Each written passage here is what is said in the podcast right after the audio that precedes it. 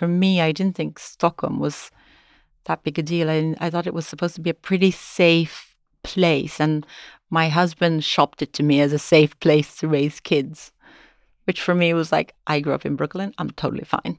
But, you know, he was like, you know, Stockholm is, is, is going to be, it's a good place to raise kids.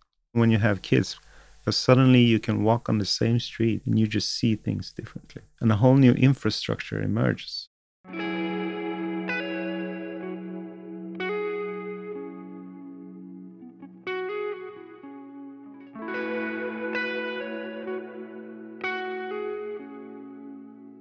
Welcome to Here There Be Dragons. This season, I'm taking you to Stockholm. I'm your host, Jess Myers. Episode 7 Family.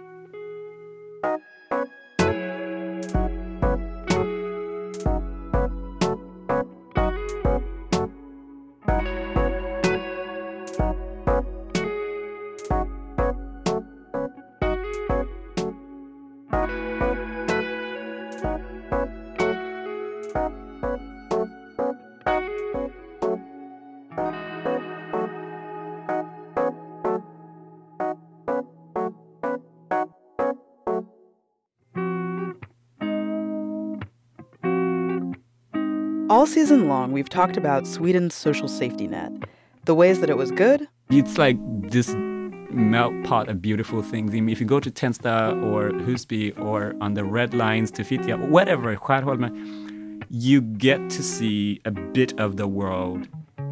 And the ways that it was not so good.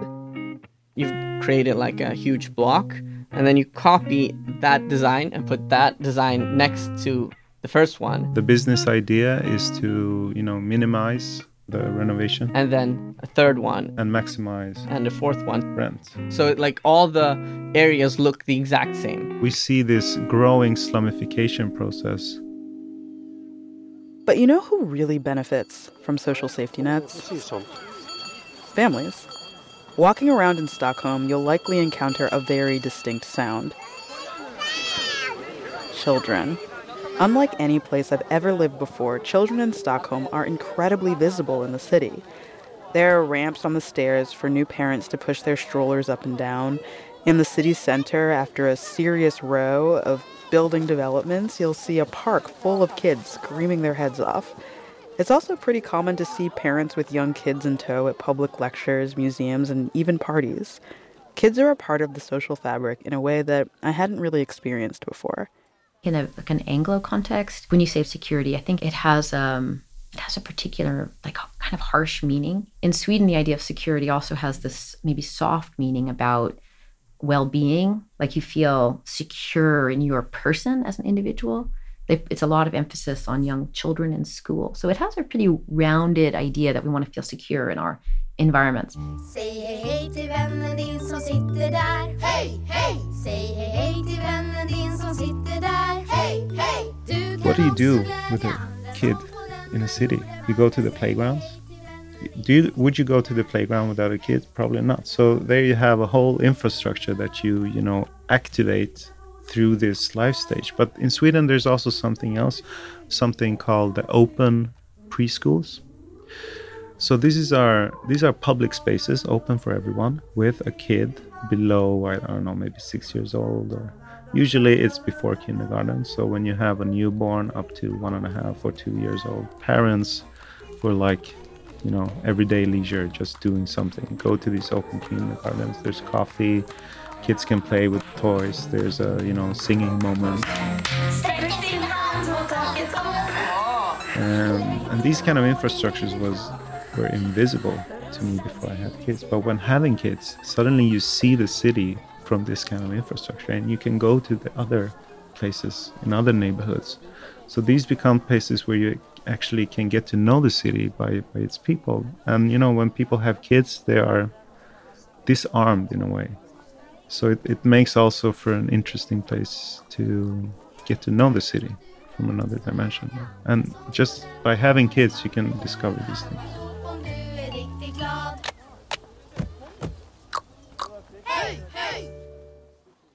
But families in general are a common political battleground. Family is a typical stand in for tradition and the continuation of culture. What's good or bad for families is a regular political bargaining chip. From censorship to over policing to immigration intolerance, all of these are commonly excused by the refrain that it's good for the family. The slogan for Sweden's far right wing party is even safety and tradition. So, if families are so worth providing for and so worth protecting, let's get specific about what they're afraid of. What do kids and parents feel they need to be safe in the city? This episode will be discussing how parents and kids navigate their city, what's working for them, and what really isn't. You'll learn an even more amazing truth that for all the marvels of science, you will still be a busy homemaker. This million program home neighborhoods, modernist neighborhoods of post-war Sweden are really child friendly in terms of you know really being generous of playing grounds and you know small forests and, and you know this kind of traffic separated safe structure for children to play in.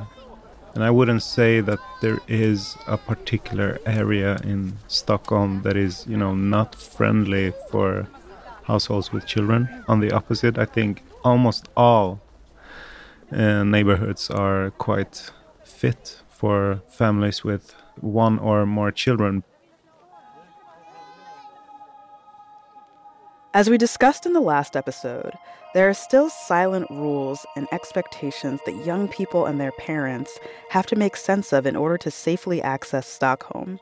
You can see the subtle suggestions for family life threading their way through many aspects of the city, even in the planning of the Millions program, you see that the accommodations encourage small families. More than three children or intergenerational living can make access to the city more difficult, and any attempt to make an alternative family structure is a pretty constraining proposal. So the middle class norm in Sweden now has become like three kids.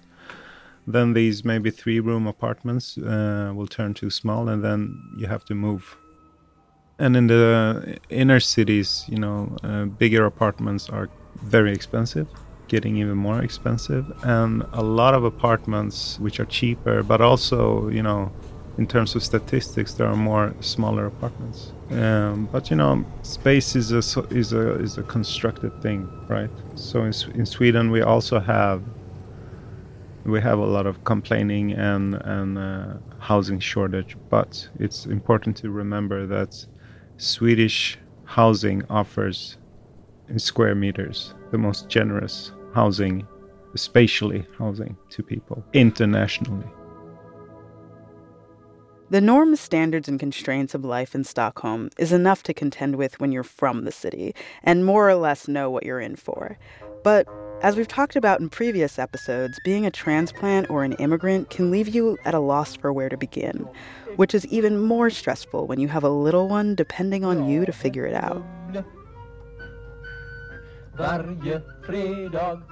We have a four year old kid, and there are like a lot of hidden rules that that you don't know and then suddenly you realize one day when you go to the preschool that that day is the day of x or y and you of course didn't have any clue about that. And of course, yeah, I mean, that also has to do with the language. The language is an important barrier. So there are things that are said, but you don't understand.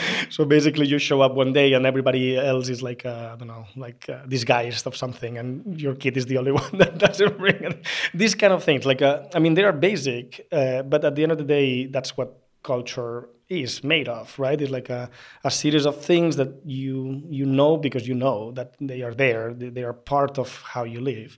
And when, of course, when you change your country, you arrive to a new country, those kind of things are difficult to get.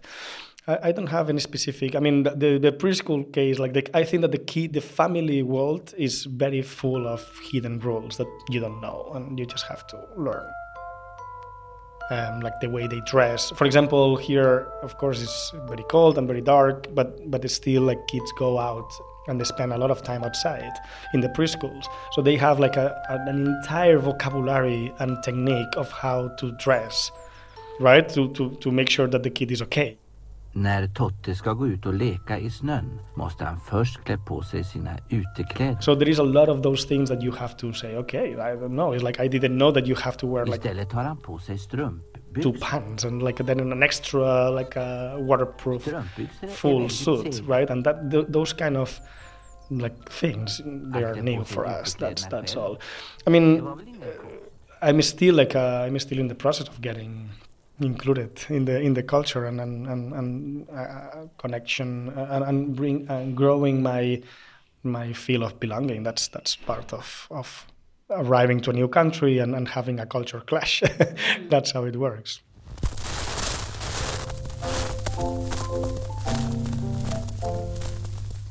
My parents were are the first generation immigrants, so for them coming and leaving everything, for them it was really important that their kids kind of got the best education. So they um, made sure that we went to another school. So we never really um, got to know too many kids in the area. Do I sound really posh? no, not at all. Why? No, because we did we, we really didn't interfere with too many like of the kids in the area, and Mhm. yeah, you know, it's just. I mean, it that's- sounds like really posh, but that's also part of my my growing up with being like the second generation, and my parents like really put a lot of you know energy. I mean, we were their future and their hope for why they came here. So in that sense, it sounds super posh.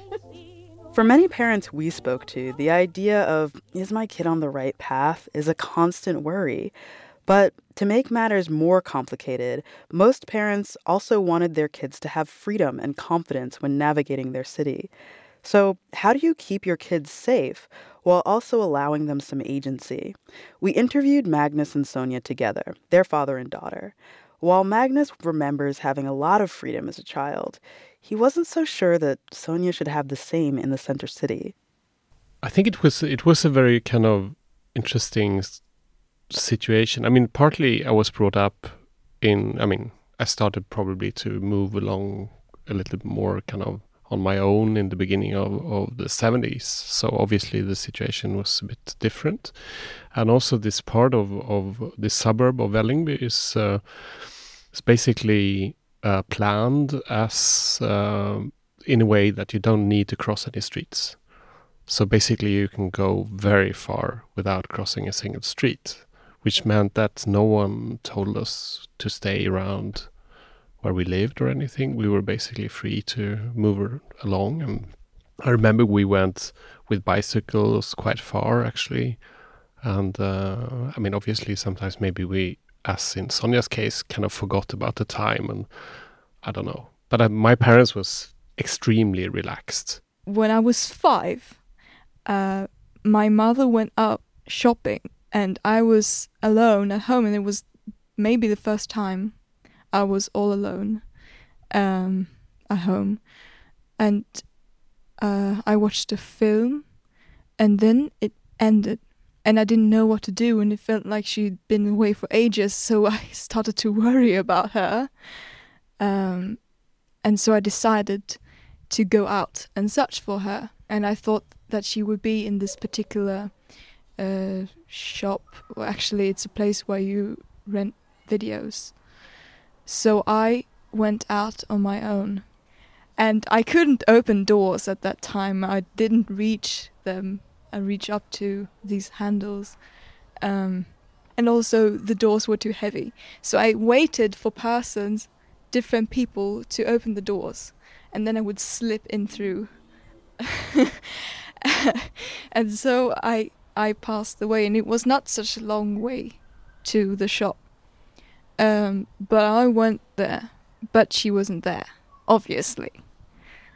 Um, and I was not so worried. I just, okay, let's go home. I said to myself, like, I'll go home. She's probably there, and she was. Were people, was she worried, or were people around you um, on the street sort of worried that such a young person? I didn't think of that, but she was very worried when I came home. Like, what have you done? Where have you been? And I was like, I was searching for you. and uh, yeah, and she said, don't do that again. This story is actually quite amazing because uh, obviously someone let her out in the street from the courtyard without thinking. That's like a five-year-old girl going out in the street, which is quite interesting. And uh, my partner called me, so I almost got a heart attack. And then we kind of spoke to each other on the phone and then said, Well, I can hear her.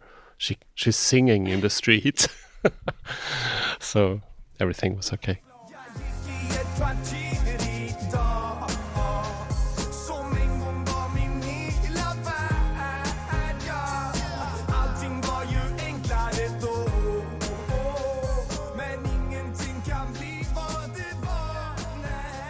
While it is a bit strange to imagine a five year old wandering the streets on their own, kids are, in fact, city residents. So, what should their rights be in urban space?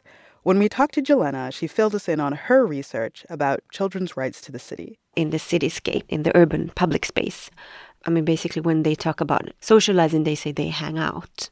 And unfortunately, today, there are not too many places in the city where you can hang out without having to go into the commercial world or it kind of requires an economic um, power, unfortunately.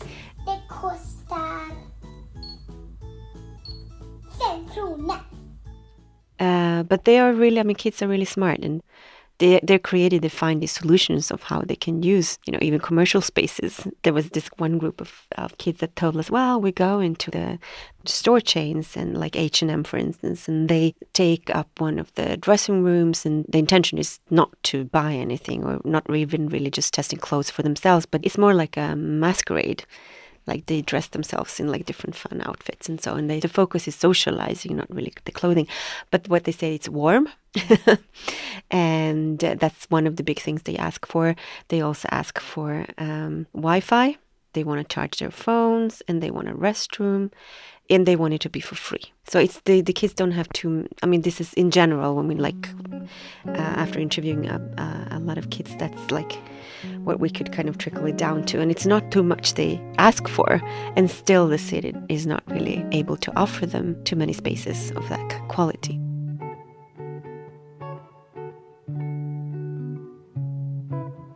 For young children, it seems pretty clear that they ought to be protected and looked after. But as Jelena was saying, things get a little more complicated for preteens and teens who face a world of freedoms and restrictions that can be difficult to navigate. We spoke to Jasmine and Anna, two teenagers from Fittja, about how they chose to find their way in the city. I cannot be in like a lots of other places because, uh, like now in winter, for example, it gets dark. So obviously, want me home before like uh, seven o'clock or something like that. Um, first, I they didn't want me to go in Fittja school, like here. Uh, so they want they wanted me to go in Grintorp school, which is in Alby. But I did. Uh, I made friends really quickly, so I didn't want to change school, and I talked to them about it, and they were okay with that. Uh, but like places like Bredäng, mm, I don't think they would send me alone there. Yeah, I don't think they would send me. Not only Bredäng, like Vårberg, Vårbygård, those kind of places. Like Skärholmen, I can go whenever whenever I want and um, uh, even like uh, T-centralen. I can go there too. Um, of course, my parents are pretty strict, but you know what? Parents are so, and I really can't go anywhere really far or like more than like like it's not supposed to be far and like i'm like i'm like myself scared to go out if it's not with friends because my parents know my friends and they trust them and I trust them. So I don't I don't think I have like a time limit like Jasmine has like seven o'clock or anything like that. But if my parents say no, it's a no, because you you can never be too careful. Like Anna said, she's scared to go out uh, by herself, I'm I'm not scared to go out by myself, but it's my parents that don't want me. So obviously I have to respect it because I live under their um, feet or I don't know. Uh, yeah, uh, roof. Yeah. Uh, so, um, but I'm I'm not scared. I could go to even alone because I'm a young woman. For some young people, navigating the city is about more than just the insecurity of being a kid on their own for the first time. It's also navigating the scrutiny of other adults monitoring your behavior, for black and brown parents, modeling a claim to space for their kids is especially important. the thing is, I, I mean, I still feel uncomfortable in the areas, as I always said, like Östermalm and Lidingö and this kind of like Täby, and uh, because uh, it's still really sort of it's it's in it's more like a physical reaction, like a reflex for me now. Even though I'm like turning 48 and I'm an adult, and I I mean, people don't lash at me in, in, in the same way as when I was younger because I'm older. So with that comes privilege as in age. And as in mother, I also want set an uh, example for my kid never to be afraid of whatever might be uh, happening. You know, being proud and showing her um, that this is our city it's very complicated because I, I want it to be a very just, I wanted my city to be accessible. I want my son to grow up in the city and know that this city is his, no matter where he is, kind of. So when he was little, uh, he's still little, when he was smaller, I used to take him everywhere to museums, to parks in this within the city, just to like let him know that he this is his home too and I did that consciously. When we went to certain museums, he was the only black child. And when we went back to Hässelby, his uh, kindergarten friends never go to the city. So that was something like I had a discussion with some of the parents, like asking, like, what you know, what did they do, like you know, during holiday or uh, weekends, and it was connected to both the socio-economic aspect of it, but also access to the city, which was so tremendously noticeable within um, these areas. Like, what do parents do with their kids in the city? So that made me really realize, like, okay, this city is, and it's also like it's a city that pretends like class does not exist pretty much all the time, just like it doesn't really acknowledge race and racism. And but class is very much you know like as if like oh no no no it's it's always uh, worse somewhere else meaning like maybe in other parts of the world. So oh here it's okay kind of. As wonderful as social safety nets can be Sweden's insistence on certain norms and standards being the only reality makes it really hard for families who are not white Swedes to have their needs taken seriously. Family life is about contending with more than just children, it's about parents' safety too. That safety gets complicated when navigating intolerance with your children in tow. Sometimes with my family, we go to these um, garden states, like there's these royal garden uh, parks outside just north of Stockholm. I can walk there from my house, and we could walk from here as well. But you know, they're a bit in the periphery, but it's like a paradise setup uh, with greenhouses, with restaurants, and so I generally get very aggressive when I stand in a queue in, a, in such a place because I've never felt that I never felt that awkward because people actually are so rude. They, you know, they bump into you, they push you away in a way that uh, I, I never believed it could be so overt. I don't feel unsafe, but I just feel uncomfortable. Does that dynamic change whether it's you by yourself or you with your family? Do you feel more or less uncomfortable if it's you alone versus you with your kids? I think I, I feel uh, more alone when I'm alone because my partner is white. So my kids are mixed. So it's it's like they become my alibis. Like I'm safe. But of course, sometimes when I'm with my friends, like if you are four dark beardy guys doing that thing you can you feel this kind of you know ungenerous attitude um, of course i can escape that with my money and with my style and with my ability to talk but i know that a lot of people can't or won't so there's a lot of you know aggression going on even in a city an equal city like stockholm around these you know subtle signal structures is that something you talk about with your partner and with your kids? Uh, my kids are too small, so we can't have these conversations. But with my partner, I try to like signal that okay, I I, I don't want to be here. And it's some it's sometimes it becomes this thing bet- between us because she doesn't really feel it that way. Uh, and then I have to explain exactly how I feel it, and then it's like, oh, you're ex- exaggerating, and and then you start to think and hesitate, and maybe I'm exaggerating, but you know, I can't get rid of the feeling and that's the thing with these you know kind of signal structures that you can always contest them. It could always be you.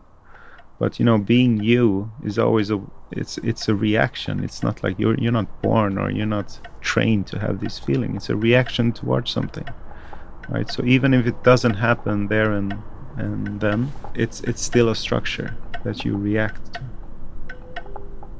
So hmm it's something I used to think about before I became pregnant, how I would feel moving around the city. And I wouldn't say it's changed right now, but uh, it doesn't really show unless you know what you're looking for. So I don't know how I'm going to feel once my pregnancy is more visible. Um, you know, um, the risk, once again, worst case scenario, becoming a target as some form of representation or embodiment of some culture, as these things are typically projected on bodies that are read as feminine um, and of color.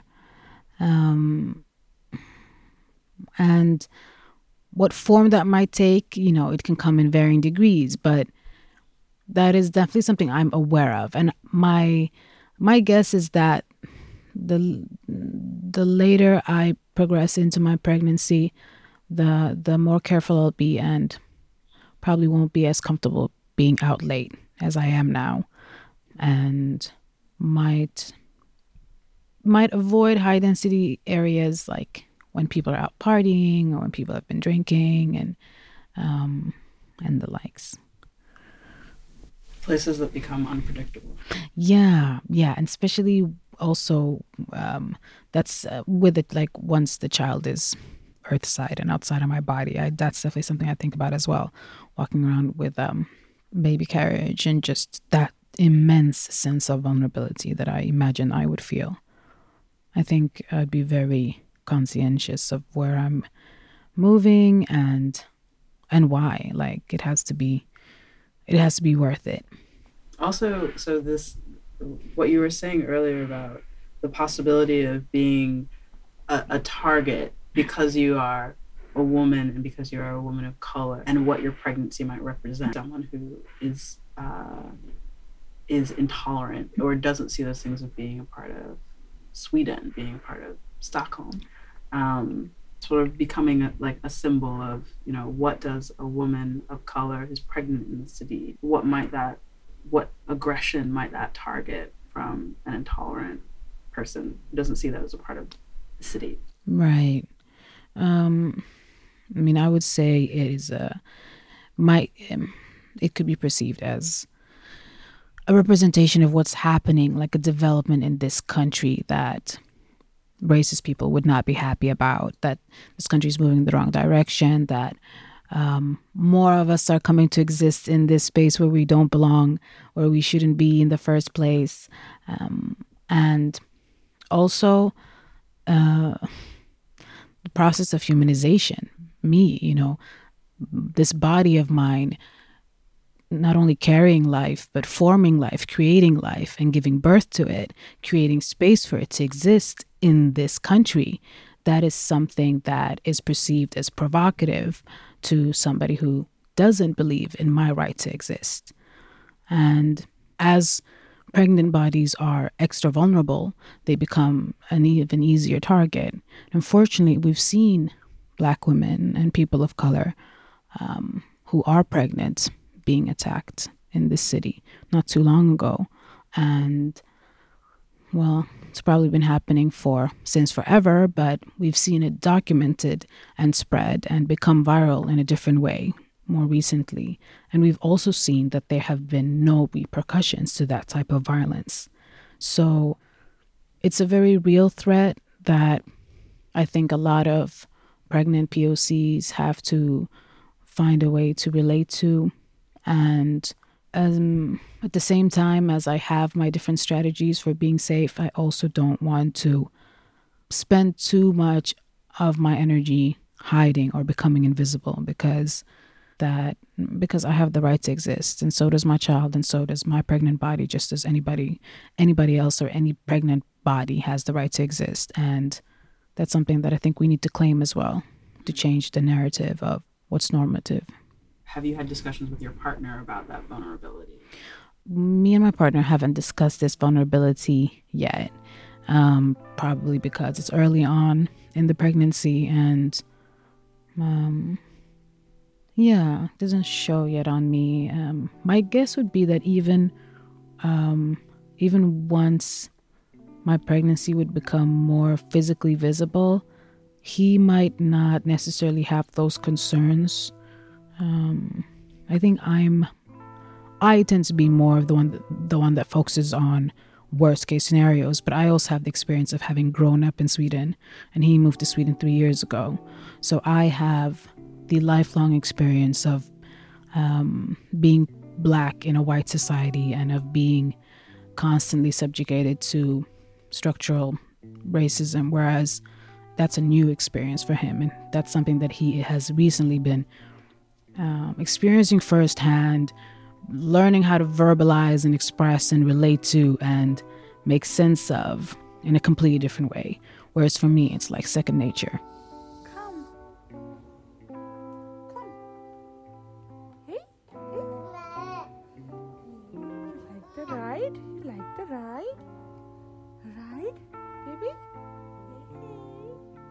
Even with a safety net in place, the safety and needs of some families are not being met.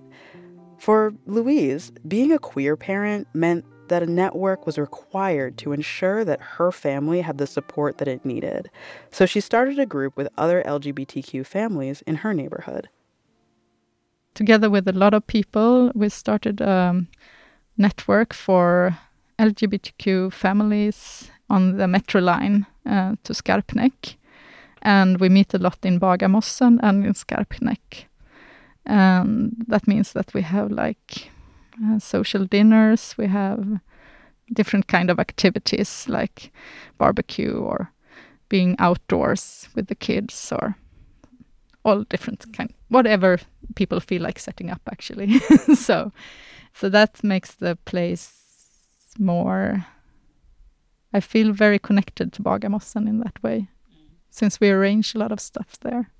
And how do you organize through social media? Yeah, most uh, through social media, but we're also part of RFSL as a membership group of RFSL Stockholm. What is that? It's the national organization for LGB LGBTQ rights in Sweden. Mm.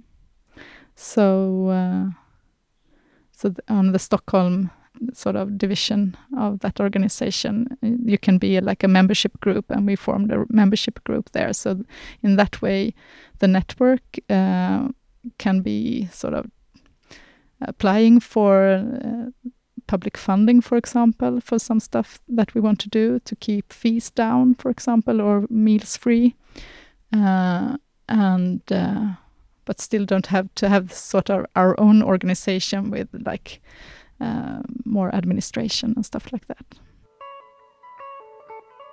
While I don't have kids myself, I was really fascinated to see the amount of visibility and access children had to the city in Stockholm. However, in a society that contends with oppression and intolerance, that access is still not equal. Families like Louise's are organizing to create inclusive spaces, but there's still so much more to be done to protect families from the actual threats that children and parents face in public space.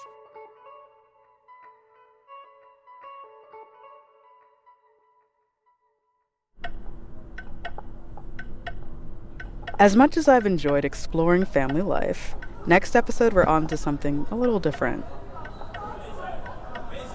nightlife. Join us next time for little Saturday.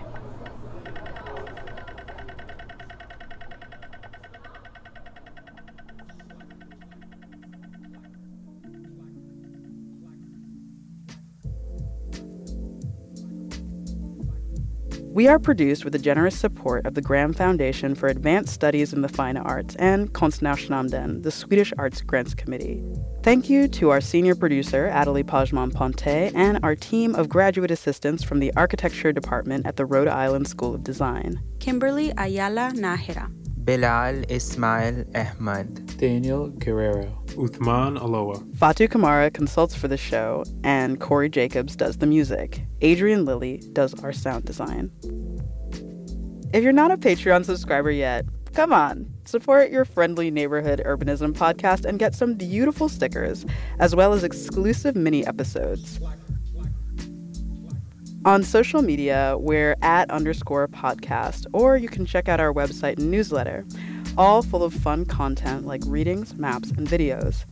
If you have a comment or a question, record it and send it to us at htbdpodcast at gmail.com. You might end up on the show. And last but certainly not least, rate and review us five shining stars wherever you stream the show. It really helps other listeners find us. Okay, until next time, this has been Here There Be Dragons.